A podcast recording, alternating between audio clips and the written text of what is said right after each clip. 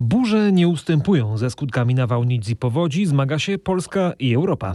Pierwsza prezes Sądu Najwyższego odmraża Izbę Dyscyplinarną. Zła wiadomość na wakacje benzyna i autogaz ostro w górę.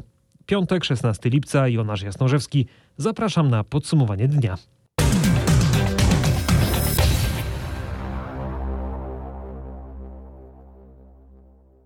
Dzisiejszy poranek upłynął na śledzeniu doniesień z Belgii, gdzie trwała ewakuacja polskich dzieci uwięzionych przez powódź w ośrodku wczasowym polskiej macierzy szkolnej w mieście Comblain-la-Tour. Na szczęście akcja się udała i dzieci są już bezpieczne. Katarzyna Szymańska-Borginą. Ostatnim pontonem została ewakuowana prezes polskiej macierzy szkolnej Barbara Wojda. Dzieci zostały przewiezione busami do centrum miasteczka, gdzie władze Comblain-la-Tour się już nimi zaopiekowały. Jesteśmy już w sali komunalnej. Y, dzieci znajdują się już cieple przy stołach, dajemy im pić i jeść. Niedługo pogrupujemy je, by mogły pojechać do Brukseli. Powiedział mi Michel Legros, koordynator ewakuacji z ramienia belgijskich władz. Dzieci są odprowadzane do odległej o 300 metrów sali zwanej Palier. Y, ona się mieści w samym centrum y, Comblain-la-Tour. To sala gminna. Tam dzieci otrzymują coś do jedzenia, mogą się napić i odpocząć. I stamtąd zostaną zabrane autobusami do polskiego przedstawicielstwa przy Unii Europejskiej w Brukseli i właśnie tam rodzice będą mogli odebrać swoje pociechy. To jeszcze kilka słów o samej akcji ratunkowej. Jak już wspominaliśmy, przebiegła sprawnie i bez niespodzianek. Zaczęła się od domu, który jest położony niżej, a więc jest bardziej podtopiony. Łodzie podpływały do budynku, żołnierze podstawiali drabinkę do okna, przez które potem dzieci przechodziły i następnie po kilkoro były odwożone pontonem na nasyp kolejowy, a więc na nietknięte wodą miejsce. Trasa ewakuacji nie była długa, ale jednak trzeba było być ostrożnym, żeby o coś nie zahaczyć czy nie wpaść w wartki wir rzeki, a samo miasteczko nie zostało praktycznie zalane. Powódź w Belgii kosztowała życie już przynajmniej 20 osób. Drugie tyle uważa się za zaginione. W Walonii ponad 20 tysięcy osób nie ma prądu. W Verviers w prowincji Liège wprowadzono godzinę policyjną, żeby położyć kres grabieżom. Dramatyczna sytuacja jest też w Niemczech. Ponad 100 ofiar śmiertelnych, setki rannych i zniszczenia sięgające miliardów euro. To najnowszy bilans tragicznych powodzi w niemieckiej Nadrenii. Sytuacja hydrologiczna na południu kraju się stabilizuje, ale im dalej na północ, tym groźniej, bo tam spływają masy wody. Skutki powodzi podsumowuje nasza reporterka Aneta Łuczkowska. Ucierpiały tysiące domów, wiele nie będzie się nadawać do zamieszkania, bo zostały tak podmyte, że grożą zawaleniem. Zarwała się część jezdni autostrady A1 w okolicach Leverkusen. W zalanych rejonach nie ma dostaw gazu, woda zniszczyła gazociągi, które trzeba będzie położyć na nowo. Do zniszczonych regionów płyną oferty pomocy. Land Nadreni Palatenatu otworzył nawet specjalne konto, na które można wpłacać darowizny dla powodzian. 3 miliony euro wsparcia zadeklarowała chociażby Bundesliga. Deklaracje wsparcia i kondolencje płyną też spoza Niemiec. O solidarności i gotowości do udzielenia pomocy zapewnił w liście do swojego niemieckiego odpowiednika prezydent Andrzej Duda. Straty szacują też Czesi. Gwałtowne burze, które od czerwca dają się we znaki naszym południowym sąsiadom, zabiły już cztery osoby i wyrządziły szkody na ponad 5 miliardów koron, czyli prawie miliard złotych, informował o poranku nasz reporter Maciej Pałachicki. Czesi mówią, że to czwarty najpoważniejszy kataklizm, jaki dotknął ich kraj od powstania republiki, czyli od roku 1993. Największe straty wyrządziło tornado, które pod koniec czerwca przeszło nad południowymi Morawami. Tam uszkodzonych zostało 1200 budynków, a 200 z nich nadaje się tylko do rozbiórki. Strażakom zostało jeszcze do rozebrania 20 domów. Straty w tym regionie szacowane są na 3,5 miliarda koron. Miliony koron natomiast pochłonęły wczorajsze burze, które przeszły nad zachodnimi i północnymi Czechami. Podtopionych zostały dziesiątki domów, zniszczonych jest wiele dachów i budynków gospodarczych, dziesiątki tysięcy tysięcy Czechów burze pozbawiły dostaw energii elektrycznej. Burze namieszały dziś, zresztą nie po raz pierwszy w ostatnich dniach, także w Polsce. Rządowe Centrum Bezpieczeństwa podało, że nawałnice pozbawiły prądu ponad 50 tysięcy Polaków. Najwięcej zerwanych linii energetycznych jest na Mazowszu i Włódzkiem. Uszkodzonych zostało też około 400 budynków. A pechowo zaczął się piątek w Warszawie. Potężna ulewa, która przeszła nad miastem, zalała ulice, piwnice czy garaże. O utrudnieniach w stolicy po intensywnych opadach deszczu informowała od rana Magdalena Greinert. Ulewa miejscami podtopiła ulice w niektórych miejscach na Wołoskiej czy Rzymowskiego. Ciągle przejazd utrudnia woda, która jeszcze nie odpłynęła do studzienek. Strażacy odbierają coraz więcej zgłoszeń o podtopieniach posesji. Jak powiedział mi Karol Kieszkowski z Komendy Wojewódzkiej Państwowej Straży Pożarnej w Warszawie, na całym Mazowszu strażacy odnotowali ponad 100 takich zgłoszeń. Na szczęście intensywny deszcz nie wpłynął na funkcjonowanie warszawskiego metra, w którym nie ma żadnych zalań ani przestojów. Deszcz wpłynął natomiast i to mocno na funkcjonowanie kolei na Śląsku. Podmyte tory to najbardziej prawdopodobna przyczyna wykolejenia się nad ranem w Czerwionce-Leszczynach w powiecie rybnickim dwóch wagonów pociągu Intercity relacji Bochumin-Warszawa, którym podróżowało około 80 osób. Na szczęście nikt nie został ranny, ale ruch na szlaku został wstrzymany, a naprawa torów szybko się nie skończy. Kontynuowany jest przegląd uszkodzonej infrastruktury. Wstępnie oszacowano, że do wznowienia ruchu pociągów ze stacji Rybnik na kierunki Tychy i Mikołów konieczna jest naprawa około kilometra toru i jednego rozjazdu. Prace mogą potrwać kilkanaście dni. Mówił Karol Jakubowski z PKP PLK. Pociągi dalekobieżne kursują zmienioną trasą, a koleje śląskie wprowadziły zastępczą komunikację autobusową.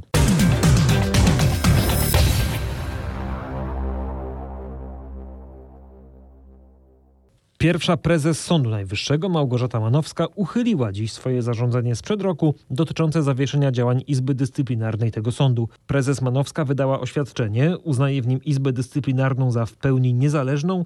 Pisze też, że wyłącznie ustawodawca ma kompetencje do określania sposobu działania wymiaru sprawiedliwości i tu cytat, czas najwyższy, by z tych kompetencji skorzystał. Jaki skutek ma ta decyzja pierwszej prezes, wyjaśnia Tomasz Skory. Co do faktów, prezes Manowska po prostu uchyliła wszelkie ograniczenia w działaniach Izby Dyscyplinarnej związane z zabezpieczeniem nałożonym rok temu przez TSUE. Po prostu dlatego, że zabezpieczenie to jej zdaniem wygasło razem z wydaniem przez luksemburski Trybunał wczorajszego wyroku w sprawie systemu dyscyplinarnego sędziów. Jednocześnie jednak, wprawdzie uznając ten wyrok TSUE, profesor Manowska uchyliła się od jego zastosowania jako pierwszy prezes Sądu Najwyższego. Chociaż orzeczenie TSUE dotyczy wszystkich władz Rzeczpospolitej i wcześniej także ona sama reagowała nawet na ledwo zabezpieczenie w tej właśnie sprawie, sprawie teraz wyroku nie wykonuje sama, ale jak pisze, wobec kontrowersji i emocji, które to zagadnienie wywołuje, zmian, które dostosują polskie prawo do wyroku TSUE, oczekuje od Sejmu i Senatu. Od strony praktycznej oznacza to właściwie umycie rąk od niewygodnej sprawy i przekazanie decyzji co dalej rządzącym politykom. Pierwszej prezes Sądu Najwyższego wtórują przedstawiciele obozu rządzącego. Próżno się więc spodziewać, że polski rząd wdroży w życie wyrok Unijnego Trybunału Sprawiedliwości, który orzekł wczoraj, że cały polski system dyscyplinowania sędziów jest niezgodny z prawem europejskim. Jeżeli pierwsza prezes Sądu Najwyższego mówi, że zasiadające w Izbie Dyscyplinarnej osoby, czyli sędziowie Izby Dyscyplinarnej, podlegają tylko konstytucji i ustawom, to jest pierwsza rzecz oczywista, a z drugiej strony mówi, że jej zdaniem Izba Dyscyplinarna, Izba Dyscyplinarna Sądu Najwyższego jest w pełni niezależna w sprawowaniu ustawowo i przypisanej jurysdykcji, a sędziowie tej Izby są w pełni niezawiśli w orzekaniu. No to mi nic nie pozostaje innego, jak uznać to za stanowisko Sądu Najwyższego. Mówił rzecznik rządu Piotr Miller.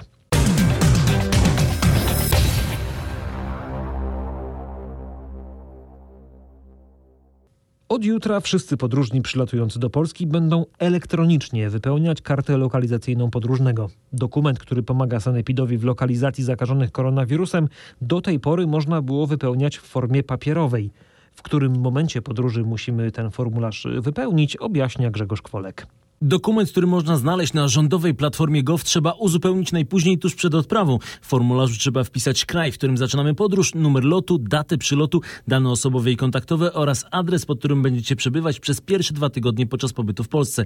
Trzeba też podać, czy jesteście zaszczepieni albo przechorowaliście koronawirusa. Rodzice albo krewni mogą wypełnić jeden formularz, jeżeli udają się wspólnie w jedno miejsce. Potwierdzenie wypełnienia karty można wydrukować albo pokazać na lotnisku w postaci elektronicznej. A jeśli mają Państwo w planie wakacje w Hiszpanii, to polskie władze proszą przemyślcie ten wybór i najlepiej zmieńcie plany.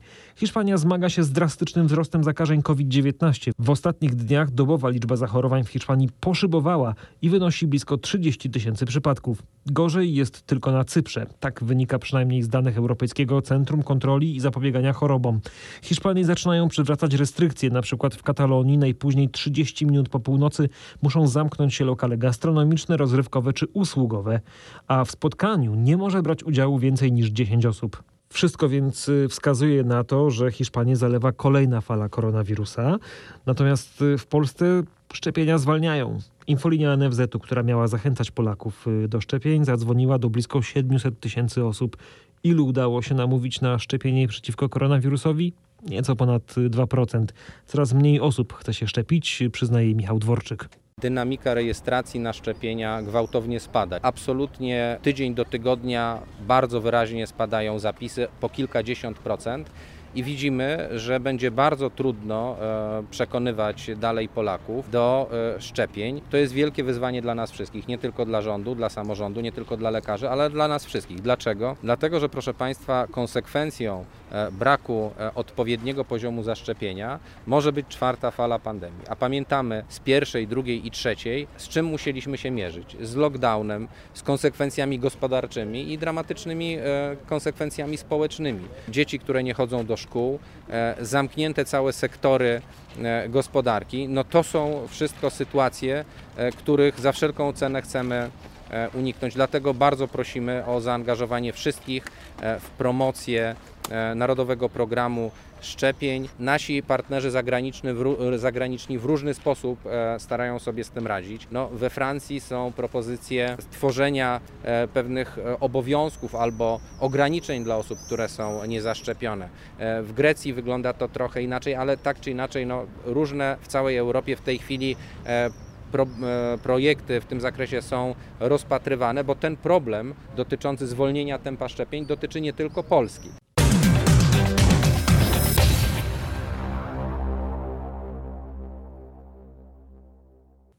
Przyszłym tygodniu rząd przyjmie pakiet przepisów zaostrzających kary za niebezpieczną jazdę i prowadzenie samochodu na podwójnym gazie. Przepisy trafią do Sejmu najpóźniej na początku sierpnia. Grzegorz Kwolek rozmawiał z przedstawicielami branży ubezpieczeniowej, która czeka na konkretne zapisy ustawowe. Co mówią ubezpieczyciele? Chwalą pomysł powiązania składki ze stylem jazdy, ale jednocześnie podkreślają, że takie przepisy będą skuteczne, jeżeli ubezpieczyciele będą mieli dostęp do informacji, za jakie wykroczenia zostali ukarani kierowcy. Chodzi o wiedzę, czy to poważne wykroczenia, czy błahe, jak złe parkowanie, tłumaczy Damian Andruszkiewicz z firmy BeSafe. czy zaparkował w niedozwolonym miejscu, ale taka informacja, że to był oczywiście mandat z uwagi na to, nie wiem, nieposiadanie prawo jazdy, czy wyprzedzanie, nie wiem, na pasach, czy wolnej ciągłej. Dużym ułatwieniem dla ubezpieczycieli byłby też stały dostęp do danych dotyczących pojazdów i kierowców, tak żeby można było sprawdzać, jak zmienia się styl jazdy osoby ubezpieczonej. A o planowanych przez rząd zmianach rozmawiał też dziś w rozmowie w samo południe w RMFFM Paweł Balinowski. Jego gościem był Marek Konkolewski, kiedyś policjant, dziś ekspert w zakresie ruchu drogowego. Gość Pawła Balinowskiego uważa, że pomysł konfiskaty samochodu każdemu, kto prowadzi po alkoholu, niezależnie od tego, ile tego alkoholu wypił, to przesada. Ja rozumiem, że chodzi tutaj o pijanych sprawców wypadków drogowych ze skutkiem śmiertelnym, bądź też jeżeli ktoś w wyniku takiego zdarzenia odniesie ciężki uszczerbek na zdrowiu. Nie wyobrażam sobie sytuacji, żeby osoba, która kieruje samochodem w stanie po użyciu alkoholu, ma na przykład 0,2-0,3 promila alkoholu we krwi, e, traciła samochód. To zbyt e, rygorystyczne, drastyczne rozwiązanie. Myślę, że nie spotka się z akceptacją społeczną, pomimo tego, że znakomita większość ludzi pod wpływem emocji, chwili, gdy dojdzie do tragicznego w skutkach medialnego zdarzenia drogowego, jest za tą opcją, to myślę, gdy emocje opadną, to wróci pragmatyczne, racjonalne myślenie. Ale jeżeli już y, mamy zabierać samochody, to nie tylko pijanym za kierownicą, postuluje Konkolewski. Ja bym jeszcze do katalogu tych sprawców dodał bandytów, którzy uciekają przed policją w ramach pościgu, gdzie policja używa broni palnej. Dodałbym także tych, którzy oddalają się z miejsca wypadku drogowego i nie udzielają pierwszej pomocy tym, którzy konają w tych samochodach, a także młodym tym, którzy urządzają nielegalne wyścigi uliczne. Rozwiązaniem mogłaby też być konfiskata samochodu, na przykład na trzy miesiące. Jest taka propozycja, ażeby w takiej sytuacji, gdy mamy do czynienia z recydywistą, osobą, która po raz kolejny kieruje samochodem pod wpływem narkotyków, alkoholu, bądź też łamie, lekceważy prawomocne wyroki sądów powszechnych, które zakazały jej jazdy, ażeby taki samochód był obligatoryjnie zabezpieczany na parkingach strzeżonych na czas do trzech miesięcy. I myślę, że to byłaby dotkliwa kara. Z tego samochodu przez trzy miesiące nie mogłyby korzystać żadne osoby, nikt z rodziny. I myślę, że to działałoby bardziej prewencyjnie, wychowawczo, niż tylko e, stosowanie zakazu prowadzenia pojazdu. No właśnie. Rząd chce też podnieść wysokość mandatów nawet do 5 tysięcy złotych. Drakońskie kary mają skutecznie zniechęcać do popełniania wykroczeń.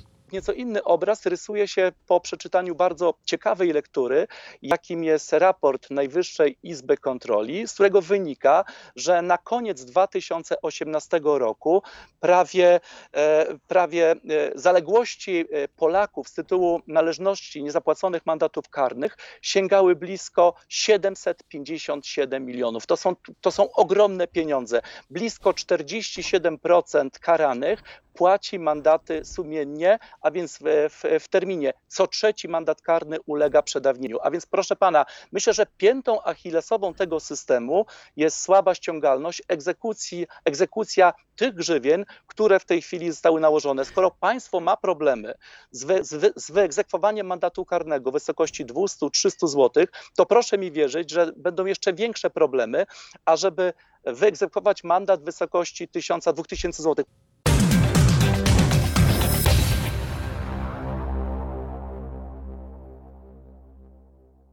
Łamanie przepisów drogowych po zmianach w prawie opróżni nam bardzo mocno kieszenie, ale jeszcze przed zmianą przepisów kieszenie solidnie wyczyści nam wizyta na stacji benzynowej.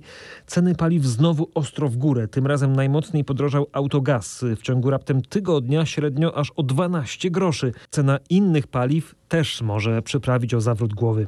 W tej chwili benzyna 95 kosztuje teraz w kraju średnio 5,60 i to jest o 4 do 5 groszy więcej niż przed tygodniem. W górę także poszła cena diesla, teraz wynosi przeciętnie 5,42. No, największy problem jest teraz z autogazem. W tej chwili LPG kosztuje teraz średnio e, 2,41 i to tak jak mówisz, podwyżka aż o 12 groszy na przestrzeni jednego tygodnia. Ten skokowy wzrost cen autogazu jest efektem unijnych sankcji nałożonych na Białoruś, a to właśnie z Białorusi sprowadzamy dużą część autogazu na nasze stacje stacje benzynowe, czyli to, przed czym ostrzegamy od dwóch tygodni, teraz staje się faktem i niestety autogaz będzie jeszcze droższy.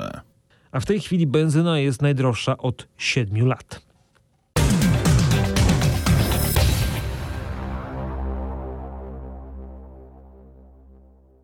Skoro o sankcjach mowa, to są też pierwsze sankcje dotyczące rodzin członków PiS w spółkach Skarbu Państwa. Pracę straciło 13 członków rodzin polityków partii rządzącej. Wszystkie te osoby same złożyły rezygnację, co ma być wypełnieniem uchwały o samooczyszczeniu partii władzy. Listę osób, które straciły pracę, ma w rękach Krzysztof Berenda. To jest na przykład żona Ryszarda Czarneckiego, która była w Radzie Nadzorczej Armatury Kraków należącej do PZU. To także syn byłego ministra energii Krzysztofa Tchórzewskiego. To także mąż posłanki Agnieszki Soin. To także, choć nieco wcześniej, żona czołowego działacza PiSu Krzysztofa Sobolewskiego, która zrezygnowała z pracy we władzach kilku państwowych spółek.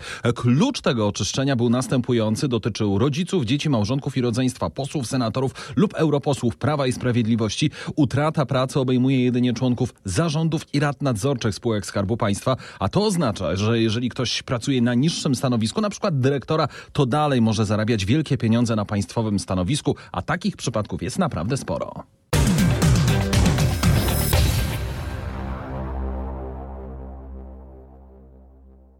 W Zjednoczonej Prawicy nadal nie ma porozumienia w sprawie Polskiego Ładu i to dosłownie, bo to właśnie porozumienie, czyli partia Jarosława Gowina, nie zgadza się na zaproponowane przez PiS zmiany podatkowe. W tym tygodniu politycy obu ugrupowań mieli się spotkać w tej sprawie, ale się nie spotkali. Czy zatem to opóźnienie w negocjacjach opóźni plany rządu? Odpowiedź na to pytanie zna Roch Kowalski. Ministrowie deklarują, że część projektów z Polskiego Ładu jest już wdrażana, ale trzon programu, czyli zmiany podatkowe, rzeczywiście są opóźnione.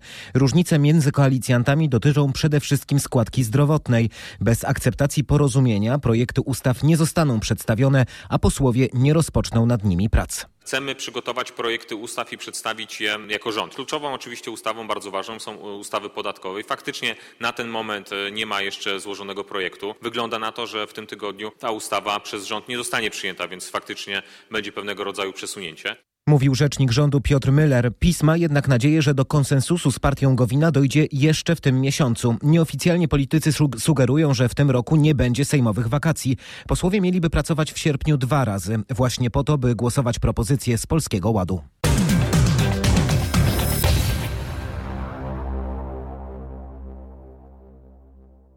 Porozumienie protestuje w sprawie zmian podatkowych w Polskim Ładzie, a ponad y, 1100 osób, pracowników placówek zrzeszonych w Związku Szpitali Powiatowych Województwa Śląskiego protestuje przeciwko dyskryminacji płacowej. Sekretarki i rejestratorzy medyczni, pracownicy kadry księgowości czy obsługi technicznej, no ale także salowe, sprzątaczki, pielęgniarki epidemiologiczne. Przedstawiciele tych zawodów podpisali się pod listem do ministra zdrowia. Mówią, jesteśmy grupami pomijanymi w systemie w kwestii podwyżek czy tak zwanego dodatku covidowego, a pracy w czasie pandemii jest znacznie więcej niż zwykle. Pielęgniarka epidemiologiczna odpowiedzialna za bezpieczeństwo epidemiologiczne szpitala, e, która przygotowuje procedury, która dba o realizację prawidłową pewnych, e, pewnych procedur. Proszę Państwa, nie dostałyśmy ani grosza. Mówię również w imieniu swoich koleżanek, y, pielęgniarek epidemiologicznych Ziemi Śląskiej. Naprawdę pojedyncze przypadki może zdarzyły się takie, które e, dostały i to były pieniążki tak naprawdę wygospodarowane z budżetów szpitala. Natomiast większość moich koleżanek nie dostało ani złotówki.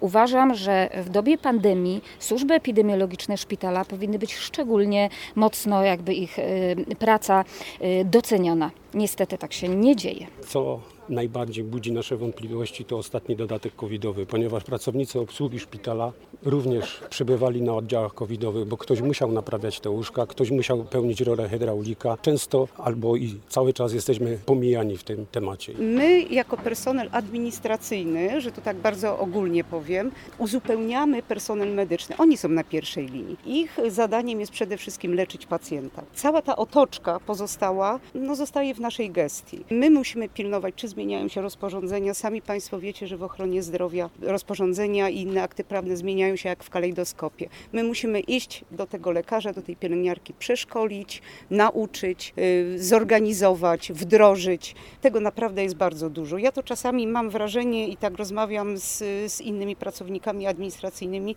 że jesteśmy tak troszkę traktowani jak skrzaty z Hogwartu, z Harry'ego Pottera. No coś się pojawia, prawda, na stole, w pokoju, no ale skąd to się wzięło? No to te osoby są niezauważalne. Mówili Katarzyna Skibińska, pielęgniarka epidemiologiczna w Sosnowieckim Szpitalu Miejskim, Tadeusz Wawrzyk, pracownik administracji Szpitala Śląskiego w Cieszynie i Dorota Wójcik, pełnomocnik do spraw zarządzania jakością w Centrum Zdrowia w Mikołowie. Wszystkich wysłuchała Anna Kropaczek.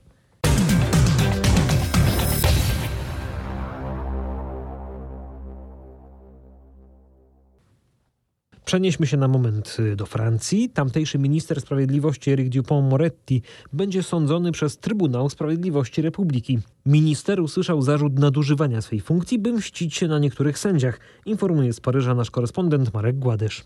Eric Dupont-Moretti, zanim został ministrem sprawiedliwości we francuskim rządzie, był znanym adwokatem. Składał wtedy skargi na różnych sędziów, którzy jego zdaniem nieprawidłowo wykonywali swoje obowiązki. Kiedy dostał ministerialną tekę, wszczął po prostu dochodzenie administracyjne przeciwko sędziom, którzy mu w cudzysłowie podpadli. Według Trybunału Sprawiedliwości Republiki, który sądzi członków francuskiego rządu za przestępstwa popełnione w ramach sprawowanych funkcji, ten bliski współpracownik prezydenta Macrona dopuścił się karygodnych nadużyć. Już dwa tygodnie temu policja przeszukała jego biuro.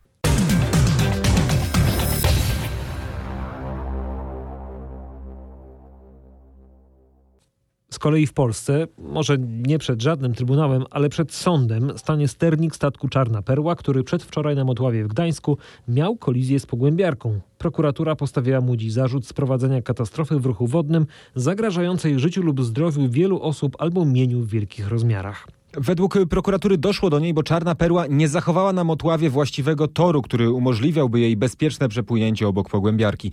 Przypomnę, sternik kierował pasażerskim statkiem w tak zwanym stanie po użyciu, ale nie pod wpływem alkoholu.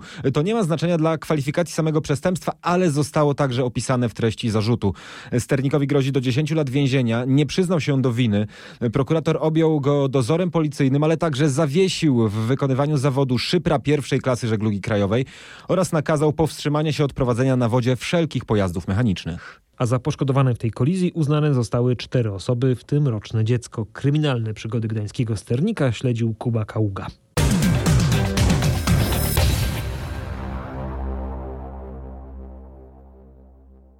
A Katarzyna Sobiechowska-Szuchta wyśledziła bardzo interesujące wydarzenie kulturalne na Dolnym Śląsku. Spotkania autorskie, debaty, warsztaty, projekcje filmów i koncerty. To w programie festiwalu Góry Literatury, który dziś zaczyna się w Kotlinie Kłodzkiej i w okolicach Wałbrzycha.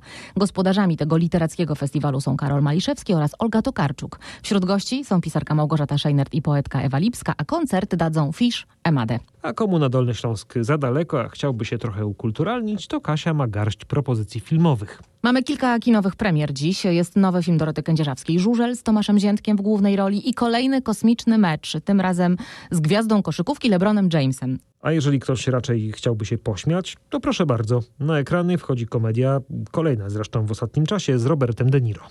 Robert De Niro często ostatnio, prawda, gra w komediach. W Cwaniakach z Hollywood partnerują mu Tommy Lee Jones i Morgan Freeman. To jest film o producencie, który jest winien wielkie pieniądze mafii. I on ma nie tylko długi, ale ma też kłopot. No i my niniejszym bez większych kłopotów dojechaliśmy w podsumowaniu dnia do weekendu.